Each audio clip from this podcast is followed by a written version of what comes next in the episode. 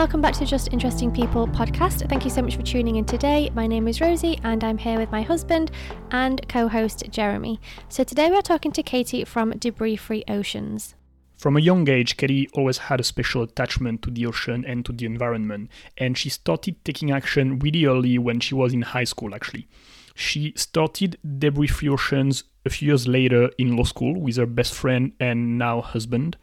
And the mission of the organization is really to educate everyone kids individuals company and all the representative to make a change and to make an impact because we cannot carry on like we do right now by using so much plastic and you know not recycling it.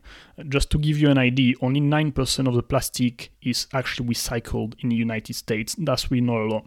So yeah we cover a lot of different topics in this episode talking about recycling about zero waste lifestyle about education. So we can all have a clear understanding on what's going on and how can we make a real change in our life.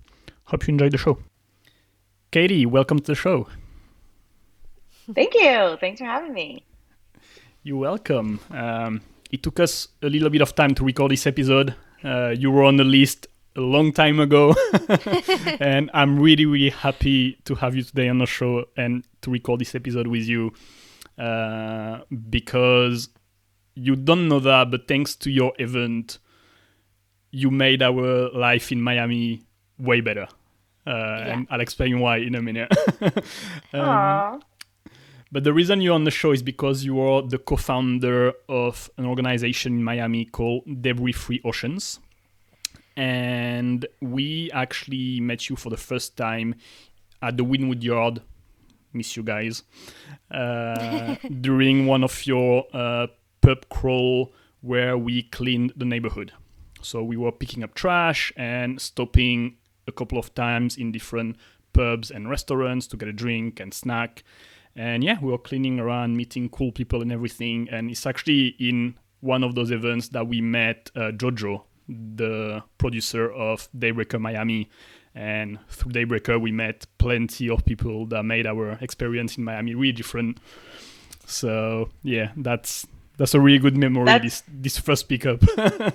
yeah. Uh, that's awesome to hear. Um, it's cool to hear you say that because it's funny. I, I've had a lot of people talk to me about our events where they've met, like that's how they've come into their current, you know, group of friends or mm. things like that. Like I've actually had three different people who have met their significant others oh, at a Debris Free Oceans event. One has cool. gotten married. Wow. One just to that person, one just recently moved in with their significant other like yesterday, um, and the others are like talking about moving in together. So it's kind wow. of funny. I'm like, I think we might have three marriages come out of Debris Free Oceans event. I think the great thing about it is, is that like when we were first in Miami, we were like, okay, well we don't know how long we're staying, we'll just enjoy it and be tourists. And then it was once we realized we could stay that we were like, okay, we need to meet like-minded people who care about the environment, who are good people, who are not just out in South Beach clubbing and drinking mojitos for however much money and things. We were like, okay, we'll go to this event and it'll be fun. And it was actually so much not better than I thought it would be because I thought it would be good, but it was such a great place to meet amazing people who actually care and who I don't know. Yeah, it was great. Thank you again for for doing that. Even though I don't know. Yeah, it was like James at the start of our journey of meeting a whole group of friends and going to Daybreak and getting involved with that whole thing, which wouldn't have happened without you. So thank you. Ah, that's so awesome. Thanks. Thanks for coming. Yeah. So before we dive into your story, I'm gonna give uh, a quick uh, some context to the audience. Um, so Debris Free Ocean is an organization based in Miami, and you're basically like on a on a mission to educate as many people as possible uh, about plastics, about pollution, about zero waste lifestyle, about basically what we can do as individuals, companies, communities, how we can help with this plastic issue that we have right now in the world. You organize cleanups on the beach or events, you organize uh, educational events at school or with politics or businesses and also you do we, we've never done those ones the zero waste lifestyle events that i'm really curious about mm. um, and i was looking on your website your numbers it's actually amazing you picked up 36000 pounds of trash in miami uh, for people yeah. like me not speaking in trash is 16000 kilo that's huge. That's yeah. We actually just beat the forty thousand mark. Oh, wow. I need to update our our website, but yeah, it's it's pretty crazy. And then when you think about it, that most of that trash is plastic, which weighs very little.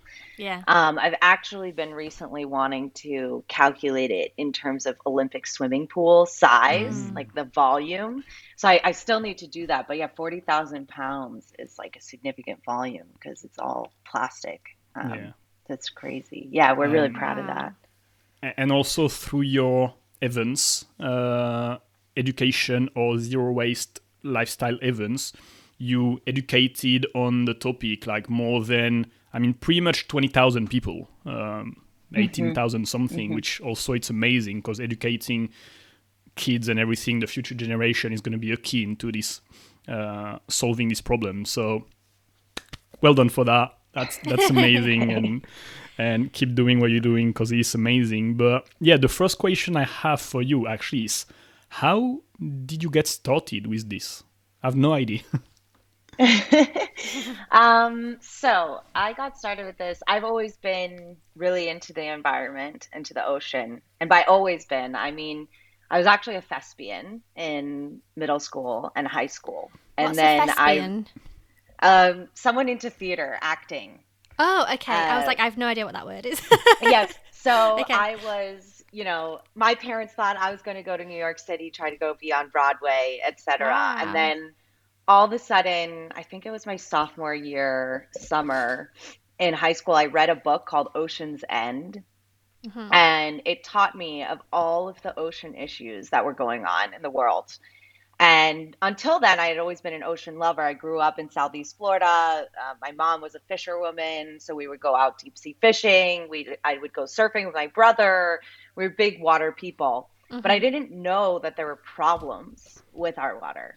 Uh, mm. so once I learned that, I became extremely dedicated to solving ocean problems.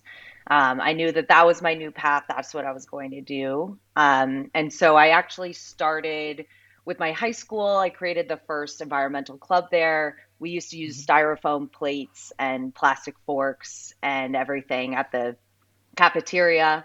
And I created like a little movement amongst my friends to bring our own bowls to the cafeteria. Mm. Um, and then teachers started following suit. And then ultimately, the principal ended up doing it as well.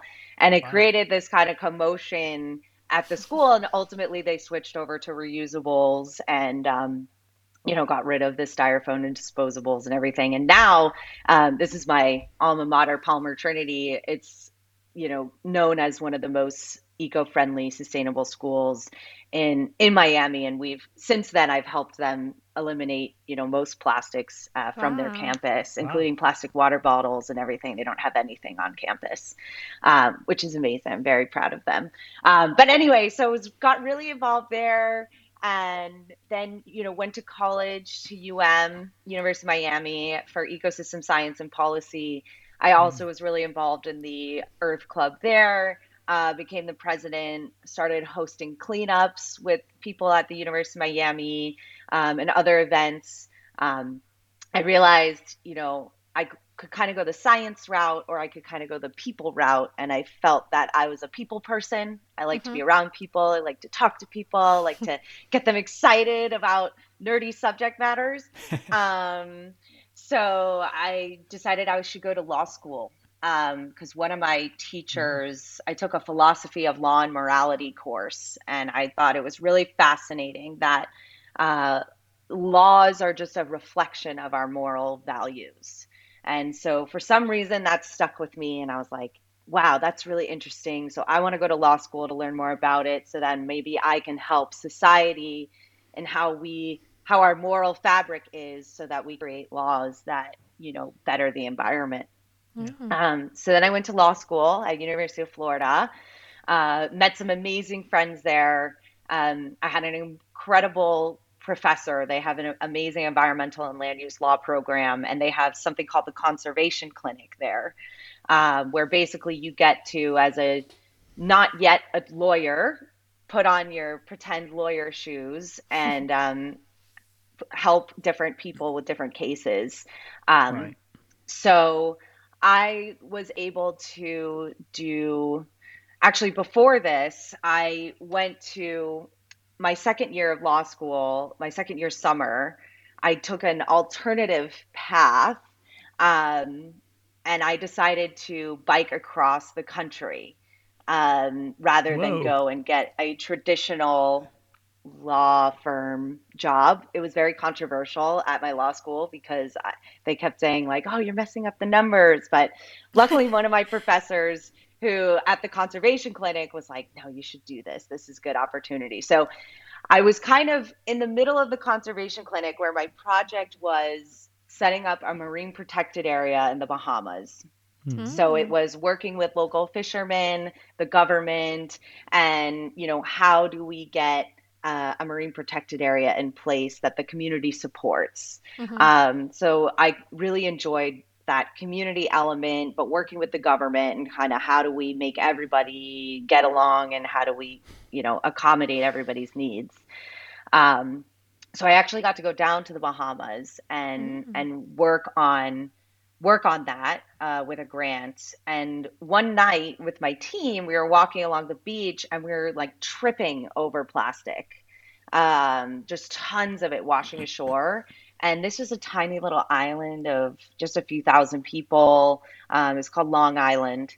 And, um, you know, these people weren't creating this trash. It was clearly just washing up ashore. Yeah. So that really shocked me because it was literally like you could you you couldn't walk on the beach anymore mm. because it was, there was just so much trash. So that really shocked me that that, that was happening.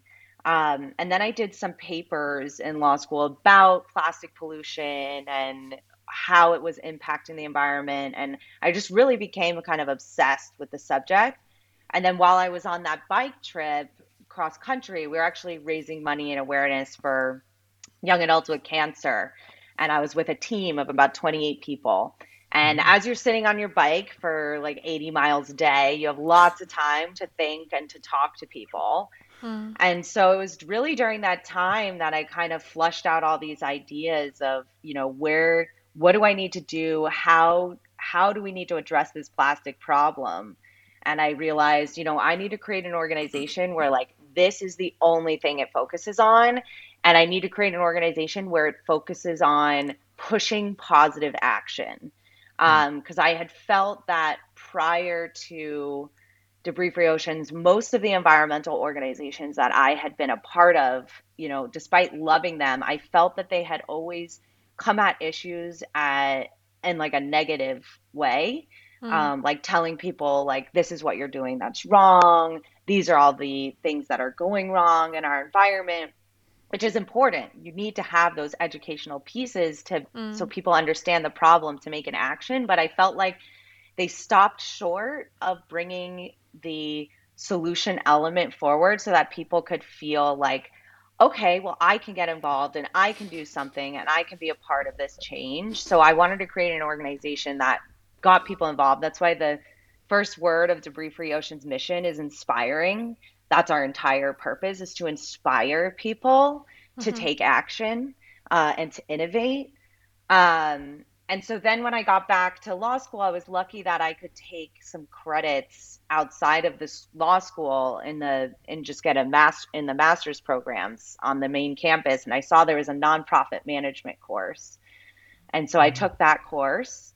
And that course the whole purpose of it was to essentially create a nonprofit so it hmm. actually literally walked me through the steps of how to create a nonprofit, create the business plan, create the strategy. So I'm very grateful that I had that opportunity because I basically spent an entire semester developing Debris Free Oceans. So cool. Um, yeah, it was amazing. And then, you know, when I graduated law school, um, I still had, you know, I got a job and all of that.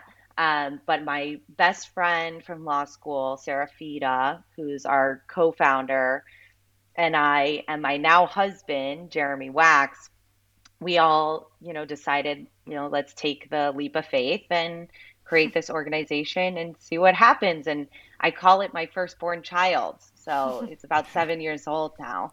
Wow. anyway, that was the long-winded answer, but I know this is a long interview, so I just no, what an incredible it. story. It's incredible that one book that you read, I don't know how old you were, then changed the whole school that you were with and how they dealt with plastic, and then went on to inspire this whole thing. It's incredible that one book did all that. wow.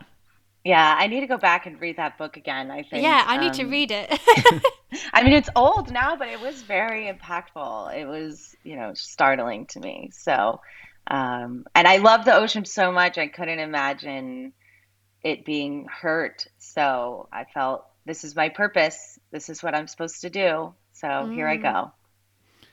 I I really love what you said about also the the way you want to achieve this because like you said there are many organizations like yours you know in, in the world trying to tackle this issue. Um, and i understand what you mean by the fact that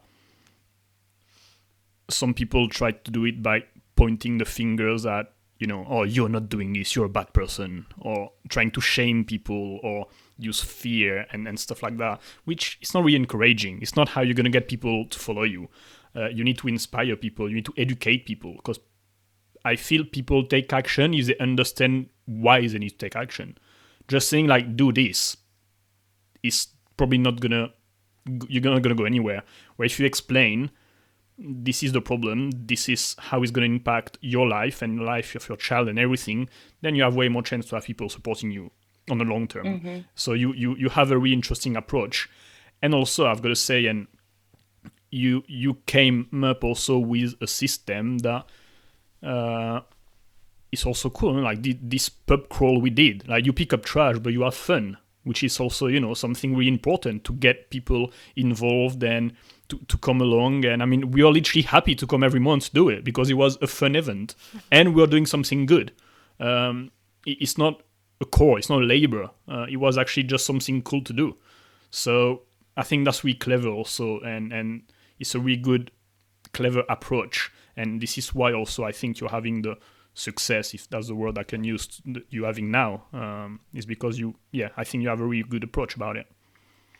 Thank you. Yeah, I appreciate that. You know, I always wanted to have fun. I didn't want to not have fun. So I Yeah. kind of wanted to make it that way. But then I also did, you know, a lot of research into, you know, the psychology of behavior change.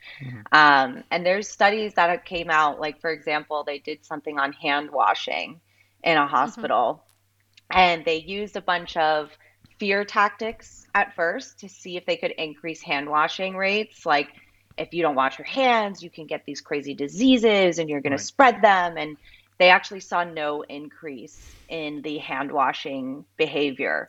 Um, but when they used a different tactic, they used more of a um, positive reinforcement, like, oh, you washed your hands, now you get a point, and then if you get a this many points, then you can do this. Um, They saw like an crazy exponential increase in the amount of hand washing, and so it's kind of a silly example, but it just it was a it was actually a behavior change study Yeah. on the psychology of behavior change, and yeah, like the fear, it kind of makes people shut down.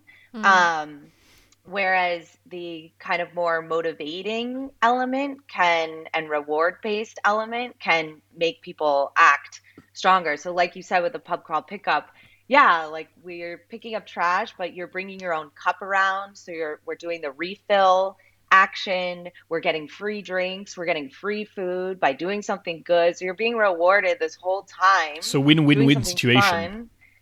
Exactly. So, you know, that's kind of what we what we want to do and, you know, with problems is where society can come up with incredible innovation. So, you know, I think the plastic pollution problem is extremely sad and frightening and scary, but it's also one of those times where human ingenuity can innovate and come up with better ideas and strategies to address. So I think we try to harp on that element of it so we can move over the hump of, oh no, what do I do now?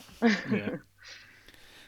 So, do you want to tell us maybe a little bit for the, the people who are not really aware of the issue? What is the problem right now with plastic pollution and why is it important to act as soon as possible? Yeah, so one of my favorite stats to say um, kind of really puts it in perspective, I think, and it's, you know, looking at the Milky Way galaxy, there's 400 billion stars in the Milky Way galaxy. And in 2015, scientists did a study that estimated that there were 5.25 trillion pieces of plastic in the ocean. So if you compare those, that means that there would be 13 times more pieces of plastic in the ocean than stars in our entire Milky Way galaxy. Holy shitballs. yeah. So um, that kind of puts it in perspective, I think. Yeah. Um, Yeah. And so there's an overwhelming amount of, of plastic, and um, it's increasing at a rate of about three garbage trucks every single minute. And there's been a lot of studies pointing to that they believe by 2050 there will be more plastic in the ocean than fish by weight, Hmm. um, which obviously that can cause a significant amount of issues with the food chain and food web because you know these ocean animals are consuming this plastic, uh, mistaking it for food. Um, they are being entangled in it, uh, unable to come out of it, which is causing them to also, you know, die or live, you know, not great lives. Um, it also impacts land creatures, what people don't really often realize. So, actually, half of the camels in the United Arab Emirates um, that were dying were actually found to have plastic bags in their in their stomachs. Um, and there were a series of cattle ranchers out in Texas trying to push for plastic bag bans because their cattle were eating the plastic bags and dying. Hmm. Um, so it, it, it's interesting, it, you you know, that we talk about it a lot as an ocean issue for animals, but it actually is a land issue as well. And then, you know, for for humans, it, there's a lot of science going on right now studying this, but it's really scary. They're, you know, they've found plastic, you know, in human feces. Um, you know, they found it in the lungs. Um, now there's uh, studies on what they're calling nanoparticles, which are these like tiny, tiny, tiny, tiny bits of plastic, which they're finding are actually able to travel uh, through the uterus into fetuses. And they're not really Mm. sure what that's doing. There was a study that was done actually on rats, um, and that was showing that that actually occurs. So the the ripple effects of these plastics and the chemicals that are in them are are really you know potentially very harmful to humans and um, you know even just simple things like drinking out of a plastic water bottle uh, there were studies done where you know those plastic water bottles they leach little tiny plastic fragments also the chemicals from Mm. plastics because plastics are just oil and chemicals basically um, into the water and if you consume your uh, you know, average water intake through bottled water, you're consuming about 90,000 extra plastic particles every single year. Um, and there's another study that came out recently saying that on average, people are consuming about a credit card's worth of plastic every single week. Um, so we just we just have so much of it around us. I mean, you know, plastic is in everything, like even your clothes. And so they're finding like plastic dust is a really big thing now that, you know, we're inhaling. Um, plastic can be absorbed through your skin. Um, so it's, yeah, it's it's a really evolving kind of scientific inquiry that's really interesting. Um, you know, as things are are coming along, but they've already definitely discovered that, um, which is really interesting, that plastics uh, and the chemicals in them have caused male sperm counts to decrease, Hmm. um, and actually male penis size to get smaller, um, which has been really interesting. So I use that one for my. Uh, my big my big guys that you know are like plastic's not gonna hurt me um, but anyway, so yeah, it's it's really quite interesting. I can ramble obviously on plastic pollution issues for a very long time, and you know, there's the epi- economic ramifications of it as well. um, having dirty, polluted beaches, especially in Miami. We're a Yeah. primarily real estate and tourism driven economy. We're nothing if we have dirty water and polluted Yeah. water. Um, so, you know, it really can cause a lot of those problems as well. So, yeah, anyway, happy to answer questions about this. What's the solution in terms of? I mean, obviously you pick up trash, but obviously we also at some point need to stop producing as much plastic so that at some point it stops. Like we were talking about this earlier with Jeremy, what's the solution? Because I know that a lot of times food shopping, if you get in tomatoes or raspberries or anything like that, it's always in plastic. How do we? I mean, I guess it's up to the big companies to stop using plastic for a start, so that then we can stop using it. Because what you know, there's only so much you can do ourselves apart from using recycled things or you know reusable things i mean i don't know what's i guess we have to wait for the big companies to take action before yeah. big changes are actually going to happen right Yeah, so it's it's really um, when you ask what's the solution, you know, it's such a really broad uh, answer. Um, you know, there's not the solution. There's many solutions that all kind of have to happen at once, which I'm really excited and hopeful because I see that groundswell beginning. Um, but kind of how I like to uh, kind of lay it out, I guess, um, at least in my mind, to help me understand a little bit more is kind of there's this various tiers where we mm-hmm. kind of have a consumer tier, we have the business tier, we have the government tier. And each of those have to kind of be working simultaneously. So we've spent a lot of time on the consumer tier mm-hmm. educating consumers, uh, you know, creating that consumer demand for more uh, plastic-free products, more sustainability. But then you have the businesses then that you need to help educate as well on how to now meet that new consumer demand. Um, mm. and then the government who can kind of come in as the uh, final, you know, rubber stamp on, okay, this is what consumers want. This is businesses are able to handle this now. And now we're going to come in and make sure that this is formalized and this is how things are going to run uh, from Mm. now on.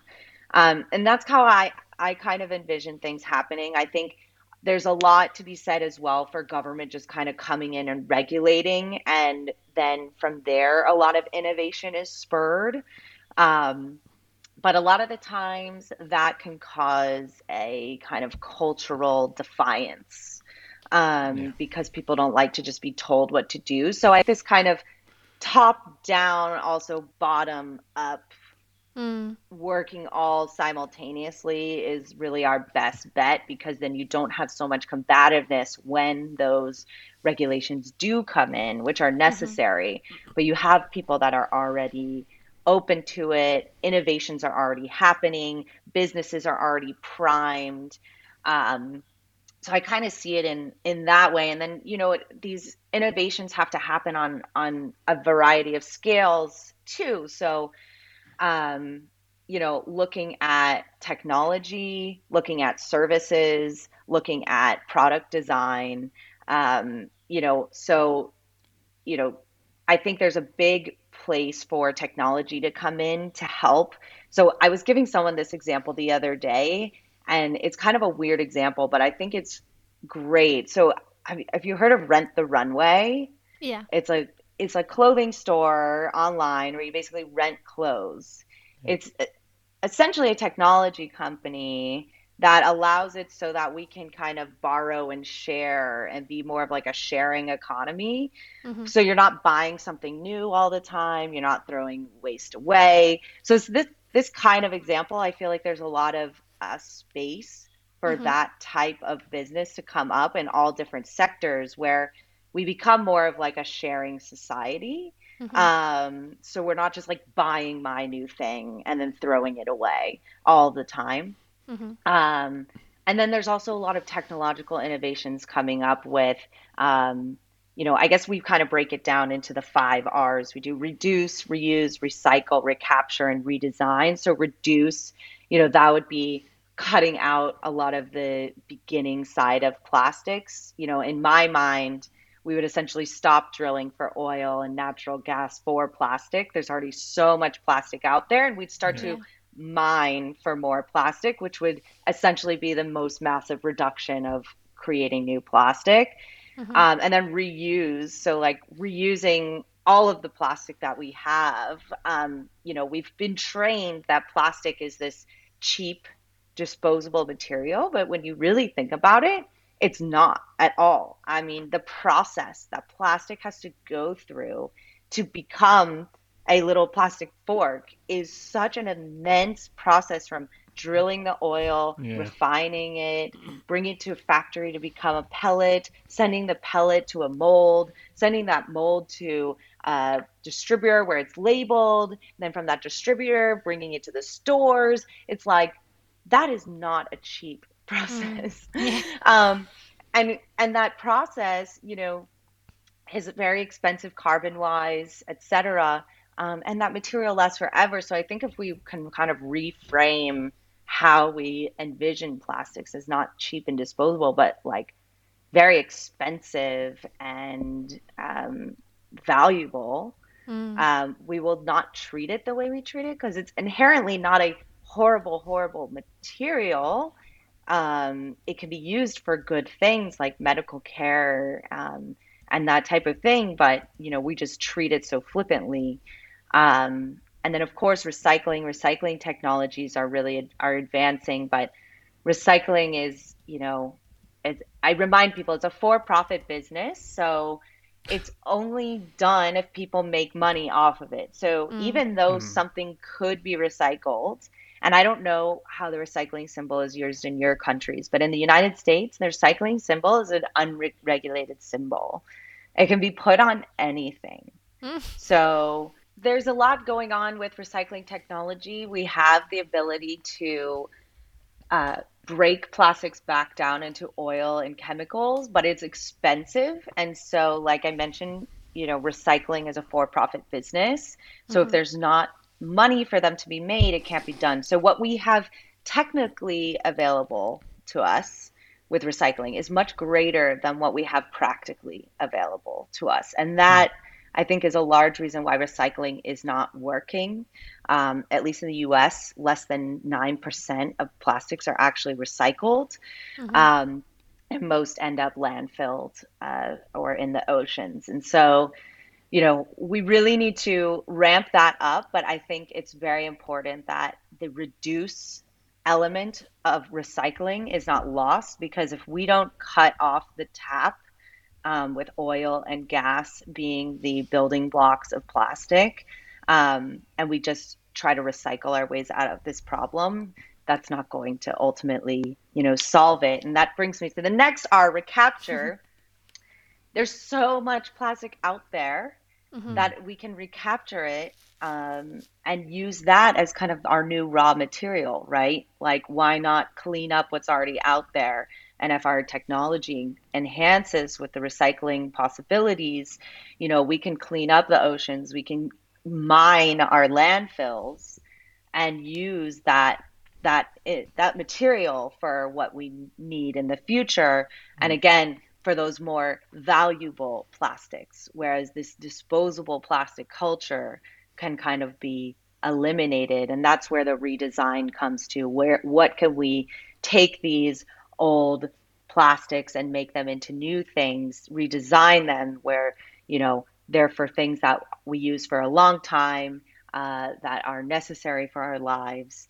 Um, and then, of course, there's a lot of um, innovations in the building blocks of plastics that are coming up, whether it's um, compostability uh, or otherwise. But there's, I can go a whole suite into that side as well. So I'll stop there. But you're you're kind of asking your question started with what is the solution, and I think it's all the things yeah, and it's, everything. It's doing all of these things, and it's at every level too. We need, you know, we need the big, big financial banking systems, uh, which is actually already happening, which is really exciting. Only investing in those companies that are looking forward into our future, into mm-hmm. sustainability. So we have, you know, BlackRock Investments a couple years ago, basically claiming that you know, you're a non-investable company if you're not eliminating your carbon footprint by 2050. I think is incredible. So that was mm-hmm. huge impetus for business to be like, okay, we're going to start carbon offsetting. We're going to look at closed loop infrastructure. Um, so, you know, it's from the banking community to like the, you know, consumer, uh, everyday shopping. How are you consuming your products to, you know, the lawyers to the accountants, setting up accounting systems so that we can better uh, account for how we're internalizing the externalities of the cost of these things that we're doing to the planet. Like, what is the true cost of plastic on the planet, public health wise, carbon wise, mm-hmm. um, and how do we account for those things? Um, you know, it's scientists continuing to study, it's technologists continuing to innovate, but it's like all of these things happening uh, together and everyone working together to to really move us forward i guess would be my answer of the solution is everything. I'm curious what's your stance on recycled plastic for clothing? Because i know that's like a hot topic at the moment is recycled plastic bikinis recycled plastic clothing recycled yeah, plastic shoes bags and... and shoes. What's your stance on that? Because even though that sounds like it's eco-friendly sustainable doing good for the planet if you're wearing the plastics, you were saying earlier, it can get into your skin, it can get into your cells, it can get into babies before they're even born. What's your stance on that? Do you think it's a good thing, or do you think we could use the plastic in other ways? And also, sort of a joint question. Obviously, it takes energy to turn plastics from something into something else. And do you think it's always worthwhile doing that? I don't know. Yes. So, okay multiple Sorry, questions. double whammy. So, no, totally good. So I guess I'll before I start, I'll just caveat with a lot of the times when I give answers, I'm really just asking another series of questions because mm-hmm. everything has trade-offs. Yeah. And so it's really a balancing of what trade-offs we're willing to accept and um, what is will what the environment can handle. So I guess related to the clothing, um, yes, recycled plastic is big in clothing, especially for things like bathing suits, mm-hmm. um, leggings. Those, you know, the materials that are stretchy are essentially all plastic. So, you know, yeah. your lycras, your uh, spandex, um, yoga pants, etc. Um, so the issue with plastic being in clothes is that it releases microfibers when it's mm-hmm. washed. Mm-hmm.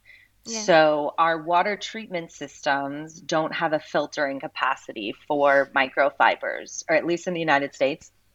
So, mm-hmm. for example, when you wash your clothes, they I think there is a study that they estimated there was about 100,000 microfibers that gets released every single wash. And those aren't removed at water treatment plants, and so they're directly released back into the environment. There was a Florida microplastics uh, awareness project that was done a while back and I don't remember the exact percentages. And it was a citizen science initiative, but people were going out and taking scoops of Florida waterways and putting samples under the microscope to look at whether there were fibers in mm-hmm. the water. And in a majority, and I'm talking 80, 90% of samples, there were microfibers found. Wow. So there are a lot of microfibers out there. So that being said, um, that can cause, you know, obviously big problems, all of the things that we discussed previously. But then you have the trade off of people are making those clothes still, but they're making it out of virgin plastic. So is the recycled plastic right. better? I would mm. say yes. Do we have something even better we can look to? Um, there was a brand of swimwear. I don't know if they're still doing it now. Uh, that there was they were trying to use compostable pro- plastics uh, mm-hmm. for their bathing suits. Mm-hmm. So is that better? Um, you know, there is the whole issue with compostable plastics. They need to go to industrial composting facilities, which um, you know the United States has very few. Florida has none. So we need to also create the infrastructure where we can handle the waste of that. But mm-hmm. maybe that's a better option. So again, like I said, it's hard to give a an exact answer. Yeah. I would say I would say it's better than using virgin plastic. Hmm. It's better to use recycled plastic for those materials, but I think it is still a downgrading of the plastic material to a point where it then is not recyclable after you put it into like a pair of pants, for example, at least at this time. Mm, so again, okay. that's where technological innovations could come in and, you know, maybe help us along. Um. And then I forgot your second question. Well, and also about how much energy is made to change something from a plastic bottle to then something else. That, that obviously uses a lot of energy to do that. And is that, I mean, I guess I don't really know what my question is, but just I don't know. Like, it obviously takes a lot of energy to do that, which is then using more energy, which is then damaging the planet even more to recycle all mm-hmm. these things that we've already got. Like, is that mm-hmm. good or is that is it worth yeah, recycling? It's, it's, yeah, you, really? you have to evaluate still... the difference between yeah. how much does it take to produce from a raw material or from the recycling thing, but which might be equivalent. And if it's equivalent, then it's better to reuse what we have than produce more crap. I guess. Mm. Mm-hmm. And then, you know, maybe there's better systems. Like there are companies now where they're doing more of this. I don't know if you're familiar with it, but cradle to cradle design, where like the actual components of the uh, product can be sent back to the company, and then those components are used in their original state for other products so like the screws or the mm. you know the hard drive or the mm. you know the, the plastic pieces so it's almost like there's an idea of you know i think i saw something once where it was like the iphone could be built in like a modular way almost like legos where like yeah. if your battery died you could take out the battery and put another one in and then they can recycle the battery rather than like now you go to the apple store and they're like oh we'll give you a new phone yeah um, so it's uh, you know rethinking also like product design. So in terms of the clothing, you know, I know I don't know how they do it, but there's a company called Rothy's Shoes mm-hmm. uh, where they use plastic bottles and they make them into shoes. Um, and I they have a recycling program for their shoes at the end of their life cycle. Mm. Um, so I don't know exactly how that works, but um, if they directly reuse the material, like unspin it, you know, and yeah. then respin it, which yeah. would be cool.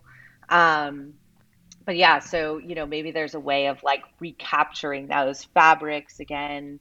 Um, and using the fabric in its same state.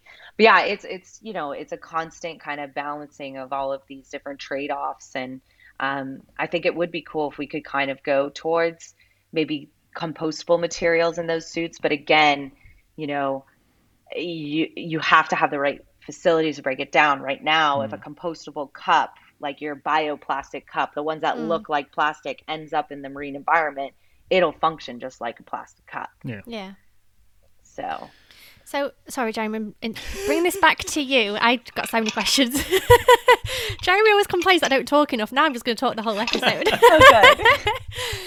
um, bring this back to you. What do you do with all the plastics that you collect on the beach cleanups? Do you take that to a recycling place, or do you take it? I don't know. What do you do with all the plastic that you pick up? Yeah, so I wish I had a really great answer. Like we, you know, build it into something, um, but we honestly send it to landfill most of it.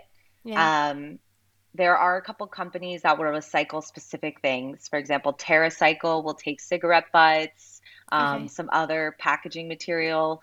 Um, if you're interested in that, you can look up where TerraCycle has drop off points because mm-hmm. they'll take a lot of different materials that aren't traditionally recyclable. Okay. Um, and they'll make them recyclable. Um, they also had an ocean plastics program at one point where they were using ocean plastics to uh, build like different soap bottles and stuff. I don't know if you saw at one point Method Hand Soap had an ocean plastic bottle.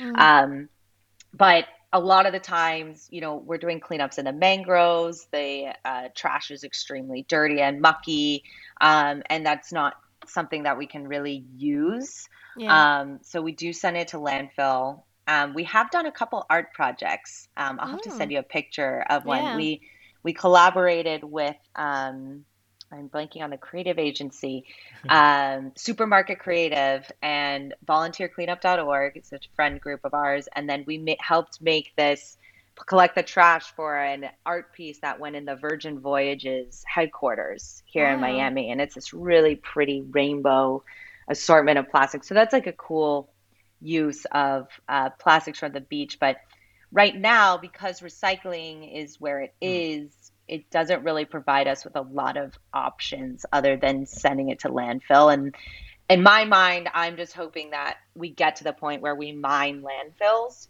Yeah. um, for the plastic trash. And so that kind of makes me feel better because it's like, well, at least it's not in the ocean harming It'll all be in one animals and. Yeah. it's in one place and you can go and get it and harvest it and make what we need. Yeah. I remember in Miami, we like we tried to recycle. They had like a recycling um, trash can and the normal trash can, and then the trash people would come, and it would just all go in the same place. it was just like, well, what's the point? What are we bothering for? Like, you know, we were trying our best. It only took us probably took us about a year to realize that they don't recycle in Miami, and it's just like, how many people live in Miami, and how much plastic is there? And there's not, there's like zero. You can't. There's no option. There was just nothing you could do. It's just Yeah. And, and also, on Yeah. that, I, I, I remember a video you shared, Katie, um, a while ago on your Debris Ocean page uh, that you went to visit a facility, a recycling facility at some point. And I, I remember something about that. Some materials, some items are labeled as recyclable. So we were putting them into the, the right one, the yellow one. Uh, and actually, it was causing issues on the machine, like some plastic wrap that was like uh, wrapping around the things cutting the plastic. So it was actually blocking the machine and they had to stop. So everything was going to the waste. I don't know, it was really informative, this video you did. I'll, I'll try to find it and link it. Uh, but I've learned a lot about this one. That was really interesting. So you can't even rely on the sign, like you said before. Is Yeah. So what I always tell, recommend for people is so, so your how recycling works is your your municipality, at least in the United States, your municipality or your county makes a contract with the recycling provider. Mm-hmm. And so they're going to provide, your county is going to provide the service to you, which you pay taxes for. Mm-hmm. And that company will come and, you know, pick it up like you're expecting. So a lot of people go to like their county's website or their city's website to learn what's recyclable. I actually advise against that. I think what you need to do is you need to find out who your county or your city has contracted with. Mm-hmm. You find that company and then you go to that company's website or you contact that company and you find out what's recyclable because things can change over time based on market values for plastics mm-hmm. and they'll let you know because it's in their best interest as the recycler to have you recycle right because when mm. you're recycling a bunch of junk they're wasting money and time sorting through your junk Right. yeah. and getting what they can recycle. So when we go, we went to the waste management facility, they have a communications director who their job is to communicate to the public what is recyclable because it's in their best interest that mm-hmm. people recycle better. Um, but it's very confusing because a lot of the times what the city signs say is they rely on the numbers. They go, okay, it's recyclable numbers one through six and the numbers indicate the type of plastic. But for example, when we went to the waste management facility, they were saying with plastics, they only want narrow neck bottles because that's what they get the most money for and it has the least contamination rate. And so sometimes there could be a discrepancy between those two sources of information. So it's always great to go back to the actual company who's doing the recycling and that company can change over time based on contracts. So, Yeah. um, you know, you kind of have to keep up with it. But uh, you know, that's what I always recommend to know what's actually recyclable. That's a great way to go to the actual company because I would never have even thought of that. I would have just checked the Same, yeah. government, yeah. the local thing and think that they would know. So that's such good advice for people listening. Right. My questions now. I'll zip it. um, no, so my question was if we go back to the individuals, us, um, there are some things we can do that are obvious. We can reduce the amount of single use plastic. Um, we can be respectful, stop throwing things on, on the beach, in the street, and putting it somewhere. Uh, that would be already massive things when you see how people treat the beach it's, it's today we are recording on July 15th. Go to the beach on July 5th after the 4th of July celebration in Miami. It's you don't want to see it. It's disgusting. It's Mm-hmm. horrendous. People are so disrespectful. It drives me nuts every time, but whatever. So, yeah, individual responsibility has to play a role. And so there are obvious things we can do, like we can stop using plastic bags and just use like a, a, a tote bag or whatever that you keep bringing back. So I, I can see a few things like that that are obvious to everyone that are easy also to implement. This one thing that I really struggle with is the zero waste lifestyle uh, because if you go to Publix, Whole Food, any kind of basic grocery store, you, yeah, you can pick your vegetables and you don't need a plastic bag, even if the cashier is not going to be happy because it's messing up his whole thing and you always got to look, but that's fine.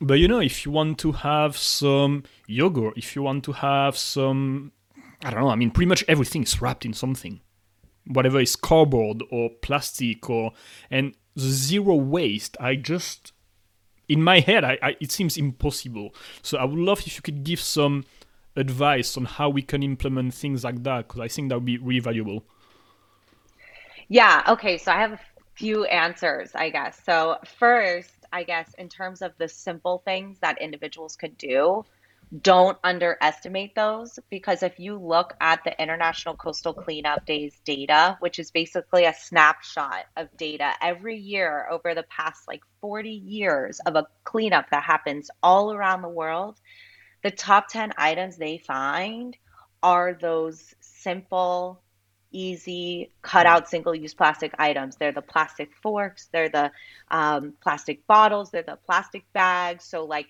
don't underestimate how impactful those small actions are from individuals. Mhm. Um, and then the second thing, um, yeah, like coming back to like the yogurt containers and things like that, um, and going fully zero waste. So, my first caveat with that is, you know, a lot of the times the idea of zero waste can overwhelm people and they'll be like, I can't do it. And it's like too shocking. So I like to tell people take the reducitarian approach where, you know, take one thing, focus on that for like a month.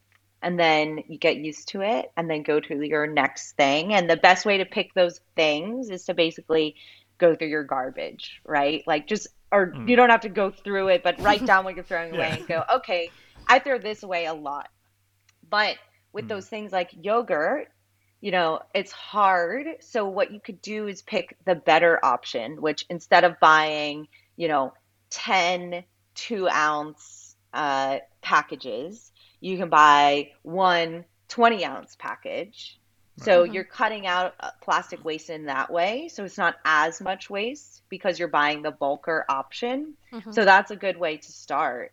Um, and then I think that's kind of where the level of consumer demand can get to, where, you know, maybe in the future, yogurts are something that are also on like a bulk refill option. You know, right now we have like grains and nuts, and now we're starting to see laundry detergents and soaps and Yeah. deodorants and all these other things starting to be in bulk where you can kind of bring your own container, fill it up maybe at some point yogurts will get there because you know the consumer demand is is bringing it to that point um you know also there's some innovations coming out with uh, companies there's something called loop where some big names like i'm I don't know exactly which brand names, but big brand names that you'd find in the grocery store are now going to package in a reusable metal container that you can bring home, you use it, and then you bring it back to the store, or there's a service that will come and pick it up. So it's Yeah. like going back to like the milkman concept. Yeah. yeah. Um, and so I think it's like it's a it's that interaction between consumer and business, right? And response, and then maybe government, you know, like has to get in there somewhere to like kind of push both together. Um, but yeah, it, it can be overwhelming, especially when you go to the grocery store, because you know, there's a lot of uh, people out there promoting like, you know, well, you make your own yogurt or, you know, make your own breads and things like that, which, yeah, that's great. But a lot of the times, you know, we also live in a world that's like extremely demanding on our time. Yeah, and so you have to, yes, you have to find balance. Um, and so I think, yeah, making those making those individual choices that are easy, huge, huge, huge impact, not to be underestimated.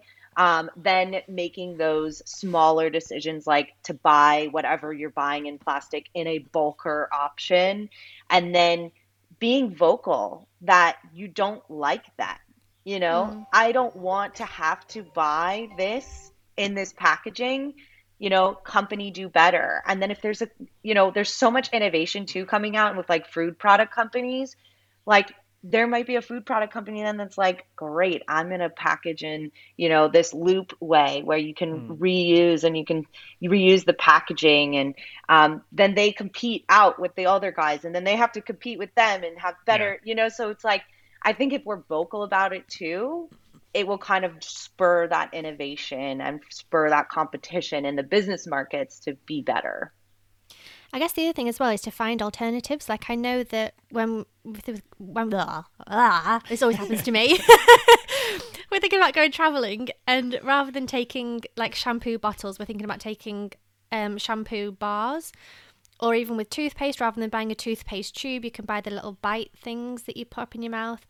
Or instead of deodorant, you can buy one that's refillable. Like I think there are more and more options, especially in the kind of beauty wellness Mm-hmm. realm of things. I know that food is mm. slightly different because you have to be careful of sell by dates and all this kind of thing. Whereas I think, you know, just trying to Google it and just trying to find alternatives to things that will just be easy to buy on Amazon as well. But there are good Yes. solutions. Like there are lots of different things coming out at the moment that I think are better. So Yeah, I, I totally agree. So it's funny you just say like Google it because I always feel silly telling people that, but I'm like, literally anything you're like, oh, I need to get this. I'm like, do a quick Google Yeah. search on like eco-friendly what- X. Yes, and you will be surprised at the Yeah. innovations coming out, but they're just not like on the market shelves yet Yeah. necessarily or like being advertised to you because they're smaller companies and then you're also supporting those small companies getting Mhm. started in the eco space. Yeah. So, yeah, honestly, like Google it is a great Yeah. solution as just well. Google everything. What, one that I loved, Rosie, that you got actually, and I don't know the English name, I don't remember, is the thing to clean your ears. Oh, oh, the Q yeah. Q-tip. Yeah. like you, you got some reusable ones. Uh, Yeah.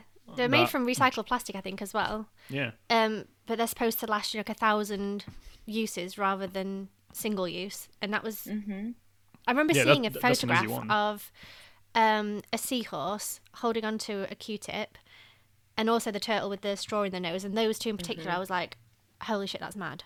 Yeah. So you know, every little change, like even if it's a little thing, even if you use it ten times rather than one time, it's so much better. So yeah, finding solutions and alternatives and googling things, I think, is top So advice. I, I, I think on what you said before by buying in bulk, I think Rosie heard. I'm just gonna buy a big tub of ice cream tomorrow rather than ten magnums. I'm going to save the planet and buy a big tub of ice cream. Well, you could go to like a local ice cream store and bring a big container and have them fill it with ice cream. There you yeah, yeah. go. um, no, something you said also about um, the, the brands has to be responsible. I remember when you go to Publix, and I don't want to blame those guys because I mean they're doing the job. They have to be educated about it. But when you see them putting one item per plastic bag, or doubling a plastic bag because there is something that's heavy, that it's fine. Like you're getting in your car, that's three meters. You know, like there's some educa- basic education to be done there that would reduce drastically the amount of plastic bags going out of the doors for a start.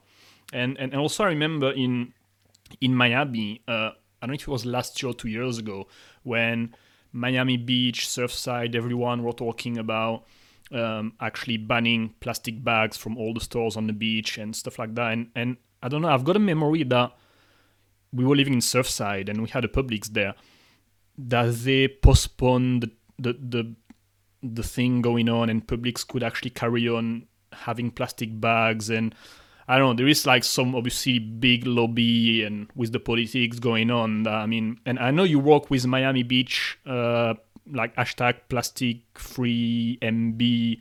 You work with the city on, on those issues as well.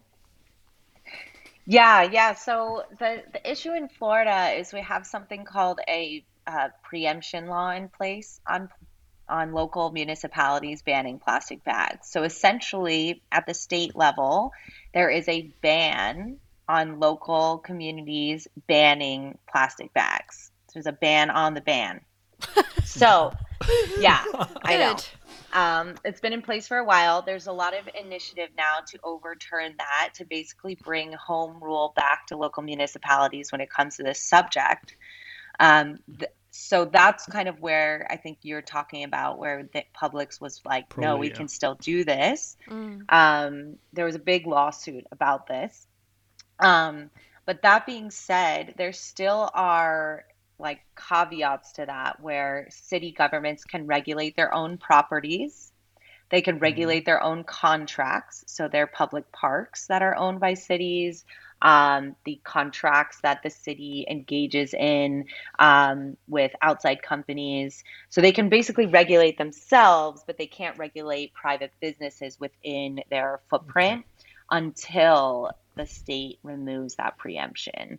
Um, so, given that constraint, you know, we are working on those programs like Plastic Free MB because we are basically helping educate businesses on how to eliminate single use plastics, um, including plastic bags. But we're doing it in a way where they become part of a movement, come be part of, part of a campaign, are recognized publicly and enthusiastically for their commitments, um, and they basically become a plastic free MB member.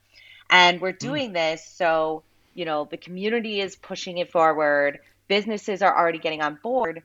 So then it kind of becomes, you know, a little bit less of an issue like state, why are you preempting this? Like all the businesses are doing it anyway. right. um, so that's kind of our philosophy with that and and our way to work around that limitation is to you know because people have been fighting that limitation for a really long time and it's like, all right, well, let's just help these businesses do the right thing and be recognized for it and be excited about it.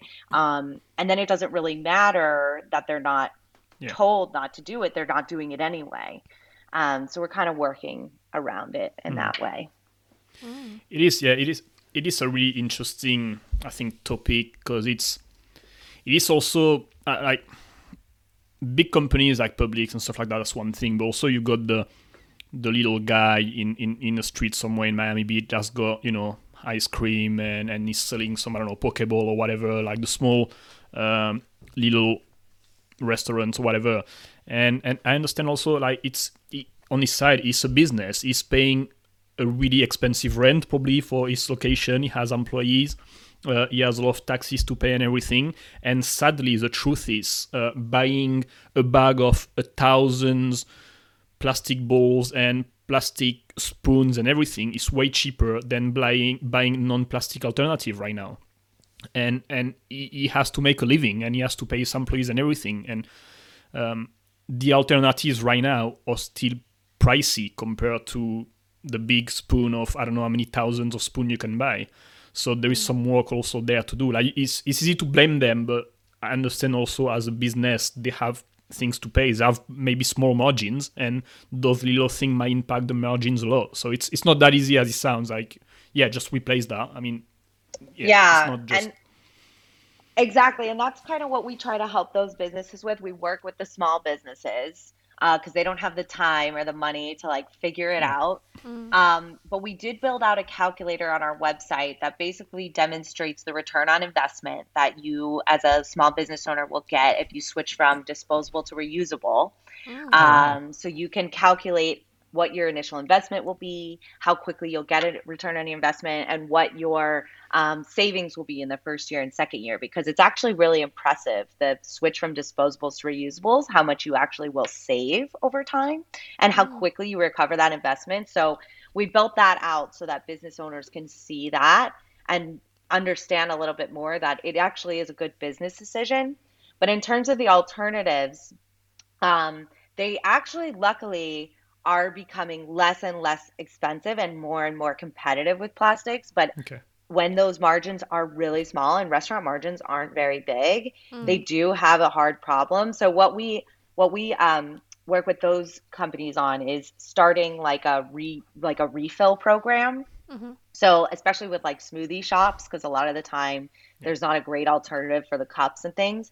Having some type of refill program um, where people can bring their own uh, cup and get some type of benefit, whether it's like refill it five times and get a free drink, or refill it and get like a discount, or refill it and get you know some type of uh, something um, which has been really uh, successful as well. Like, and it and it also provides them with like a marketing opportunity. Um, so you know that that's been a good program, and then it, it builds on that refill mindset, which I think is great because you know the more we can kind of just bring our own stuff where we go. Mm. Um, you know, I don't know if you guys have ever been to Burning Man. No, No. we've No, heard right? about Okay. it, Um, well, Burning Man, you have to bring your own cup everywhere. but mhm. um, and you refill every with everything, and it's like totally normalized in the culture. And so, like, I went and was like, "Oh my god, amazing!" um, and it's like that's just what's expected, and you're there's no one gonna give you a cup, like that's not gonna happen. Mm. Um, Wow. so I'm like looking forward to like that, you know, that kind of mentality being there, and then. You know, they also have something called uh, no moop, which is no matter out of place, M O O P. And so it's like very, you know, don't leave anything behind, leave no trace. So anyway, I don't know how I got onto Burning Man, but um, the re- the refill culture. Yeah. Um, so I think I think it's cool. We we help businesses implement those types of programs too. I can't tell you how many times and to how many places we took your cup that we got at the Wynwood Yard. yeah, we've still got it. Yeah. Amazing. You know, it's so funny. People like send me pictures of the DFO reusable cup like all over the place. They'll be like, look, I'm at a festival. Look, I'm Yeah. here. That's amazing. I love it. So, the business started around seven years ago. I think you said at the beginning. Um, what's that process been like from the start? That must have been quite scary, just the three of you kind of s- setting off on your own. How has that been the last seven years? Because I know now you've got 10 employees, I think Jeremy said. Oh. And then also after that, what's your plans for the future? Like, do you have any big dreams of things you're dying to get done and say that you've accomplished? Yeah, okay. So it's been a wild ride. I feel like we're in our, I call it our next phase of growth, which is really exciting. Wow. Um, so yeah, starting it, I basically, you know, just put in some of my own money to get all of the filing documents needed that I needed. Um, you know, and it was a little, it was a little scary, but it wasn't too scary because I was working at the same time. So this was kind of just like, all right, I'm going to have this project, I'm going to work, and I'm going to see how it goes. It got really intense at points because Debris Ocean started growing, and I was working as um, a commercial uh, commercial real estate attorney for a bit, and that was a very time demanding position. And so I was waking up at like three, four in the morning, working on DFO for like a few hours, going to work, coming home late, working on DFO. Um, so it was intense. Um, and then I, you know, luckily was given a job where Debris Free Oceans was something that they supported, and so I could kind of simultaneously work on on both a little bit. And then you mentioned we have ten employees, so that is definitely a um, over. That is not true. Um, Oh. I wish. You have a team of 10 people. Um, no? Yes, I have a team of 10 people, Okay. most of who just dedicate a lot of their generosity of their time. Um, I have one person who's now moving towards a full time employee. He's been part time since last January. They were our first employee, so I'm Mm. Awesome. very excited. Wow. Um, and um, and we've been growing, and so we're we're ramping up her her role. Our program director, Maddie Kaufman, she's amazing. You may have met her. Um, and then I'm also going to start taking, uh, as of recently, a more active, um, regular presence in the organization to start moving it forward because uh, we are in this next phase of growth, which I'm really excited about, which I guess brings me to my future plans. So, what we're looking at now is we've created this framework of our programs that we're calling the debris free cities framework. Mm. Um, and it's essentially targeting individual cities or just specific geographic regions, cultural kind of bubbles, mm-hmm. and targeting them on a holistic level for plastic uh, plastic pollution initiatives. So, kind of like what we're doing with City of Miami Beach, mm-hmm. where we're under this campaign umbrella of Plastic Free MB, we educate schools and students and get them engaged and working with the businesses. We work with the businesses and help them transition and get part of the program and be certified as and recognized as a plastic free MB business. Um, and then we're working with the government on curating and creating those campaigns, the plastic free MB campaign, and then helping them roll it out um, helping them develop any legislation that they might need, helping them, um, you know, promote that to the community. And so we really want to replicate that in mm-hmm. other places. So, you know, doing a, you know, plastic free Miami, because there's a city of Miami, plastic free mm-hmm. Coral Gables, there's just city of Coral Gables, plastic free, or even sub neighborhoods like plastic free Coconut Grove is the neighborhood. I live in, plastic free downtown. Um, and just kind of curate a really holistic way of engaging a local community into uh, their sustainability efforts and doing all of these events and programming and consulting within them. And what we've found is that, you know, when you can kind of build that camaraderie in a community and target mm-hmm. it from all these different angles, it really seems to be successful because you know everyone's kind of getting on board to this initiative. So um, that's kind of where we're going and we're hoping to work with more and more cities to help them roll out similar campaigns and get their communities inspired to take action and make change. Ultimately i love the work that also you're doing with the kids going to schools and, and stuff like that to educate them because um, look, reading this book when you were younger uh, impacted you and first raised the awareness because you didn't know about that. So first it brought something up to you, and then you decided to take action to do something about it. Um, if we educate the younger generation right now, when they are young teens, um, they're gonna know. They are. It must be fun also when they go home and and tell the parents we should be careful with what we buy, mom, and stuff like that for a start. So they're gonna do some little educational games with the parents, and, and it's gonna be fun in the house. But also, they're gonna be adults in, in 10 years, in 15 years. They are gonna be business owners. They are mm, gonna be politicians. They are gonna be lawyers and God knows what.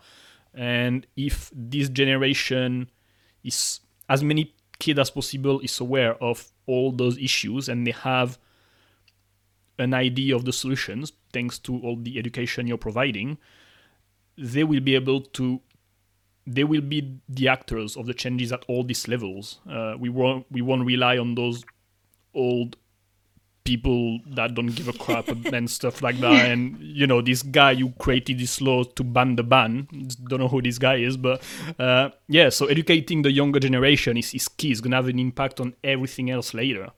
So Oh yeah, no, it definitely, and it it already does, and you know, I think you're spot on, and that's something I highlight for them. Like, you know, whatever you end up being when you grow up, quote unquote, you can take this with you and incorporate it, or young kids start companies and entrepreneurial ventures all the time like go yeah. for it mm. um and you know it's funny you say take home information to our parents like i've it was a roundabout story, but some a friend of mine, you know, was working at a house um, with a student that we had educated, and the mom came out and realized that he was affiliated with us in some way and was like, "Oh, my daughter came home and talked about debris-free oceans and what they educated, and now we're not allowed to use Ziploc bags and we're not allowed to do this." And and so I was like, "Oh wow!" Like it was so cool to hear that because it's like, "Wow, that really does happen." Like theoretically, yeah. you're like, "That's what will happen," but you're like, yeah. "That really happened." And then um another person once we took them out on one of our cleanup trips to Elliott Key, which is a little island in Biscayne National Park, and it gets super slammed with trash that comes up on the Gulf Stream from the Caribbean and all other places. So it's really quite eye opening because you're in a national park and you see like thousands of pounds of trash on it. Um, and so, you know, we took this this individual out with us with it, with another group, and it was really fun. And then a few years, a couple years later, he starts his own nonprofit. And I was like, oh, that's so cool. I'm so glad that you started that. And he told me, he was like, oh, it was because of the trip you took us on. Oh, wow. I started this nonprofit because I wanted to do more for the ocean.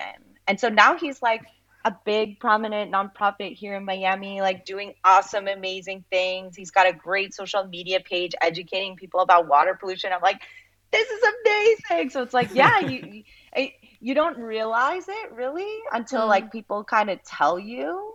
And like those are the things honestly that like keep me going. Like I think back mm. on that and I'm like, you know, on days where I'm like, oh my gosh, this, you know, because everyone goes through that no matter what you're yeah. working on. You're like, yeah. is what I'm doing, does it even make sense? And I'm like, you know what? People have done things because of things that we've done. So I'm we're going to keep going. yes, keep going, keep going. You're inspiring so many people and helping so many people, and obviously helping the environment and just doing incredible things. I can't wait to see where you go and everything you accomplish. Awesome. Well, you guys got to come back. Yeah. we would love we to. So. I would highly recommend everyone to check out your website, debrisfreeoceans.org, because you have a blog there with many, many, many articles. Um, so there's a lot of information actually out there about what we can all do to um, to help, and also some just educational content about what's going on and, and stuff. So I would highly recommend checking this out. Uh, check out the Facebook page, group page for all the events coming up. Uh, you you have cleanups on a regular basis, right? In Miami. Mm-hmm. Yeah, we have multiple a month yeah so check this out and join is you're gonna do something good and it's super fun highly highly recommend it honestly guys you won't regret it um, yeah you'll meet your best friends yeah i guess donate also if you want to tell us a little bit about that that can that's yeah. a way to help yeah, it would be great um, for people to donate. As I mentioned, um, we're growing. We're going into this new phase. Um, we're wanting to roll out these programs in different cities, um, and you know, we're right now we're we're looking to develop some fundraising campaigns. We've never done that before. Um, we've always just kind of people have given us money, and we've we've we've made it work. Um, but yeah, we're looking for donations for anyone who's interested in supporting us growing this work into more and more cities um, and educating other groups around the country on how to use our framework in their own cities. Awesome. If people also wants to get in touch with the the organization or maybe with you uh, on a more personal level to, to reach out because they have a question, what's the best way to get in touch? Yeah, so definitely send me an email. Um, my email is katie at debrisfreeoceans.org. But if you just email the generic email of the organization, it also comes to me. So that one's a little bit easier. It's just hello at debrisfreeoceans.org. So feel free to reach out. I'd love to hear from people. And, you know, if you're in the area to get involved or if you're somewhere else and, um, you know, want to spread the word, I'm happy to talk too. I also recommend following the Instagram page because you, you post educational content and, and stuff like that on there. So that's a, also a good, a good, one. Everyone's got Instagram. So uh, I've got one last question for you, Rosie. Yeah, you good? mm-hmm. Yeah, no one last... me.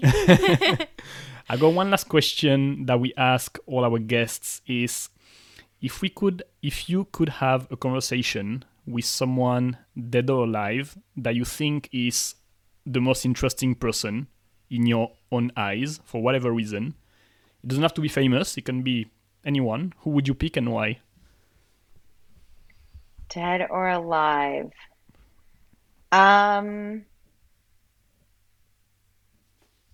Okay, for some reason this is the person I'm thinking of, but I think it would be really interesting to speak with Jane Goodall, um, because she was a pioneer. So, for people who aren't familiar with her, she was the one who really started to study the chimpanzee and um, began to raise awareness about, you know, the the brilliance of these animals and um, all of that. And so I think it would be really interesting to speak with her because she's older, has a lot of wisdom, and is a pioneer as a female in the conservation space. Mm-hmm. Um, and I think it would be really interesting to talk to her about her journey and what she experienced and she's inspired and touched so many people with her work and to see you know what she thought were the best methods for inspiring others because she's clearly done an amazing job of inspiring people to care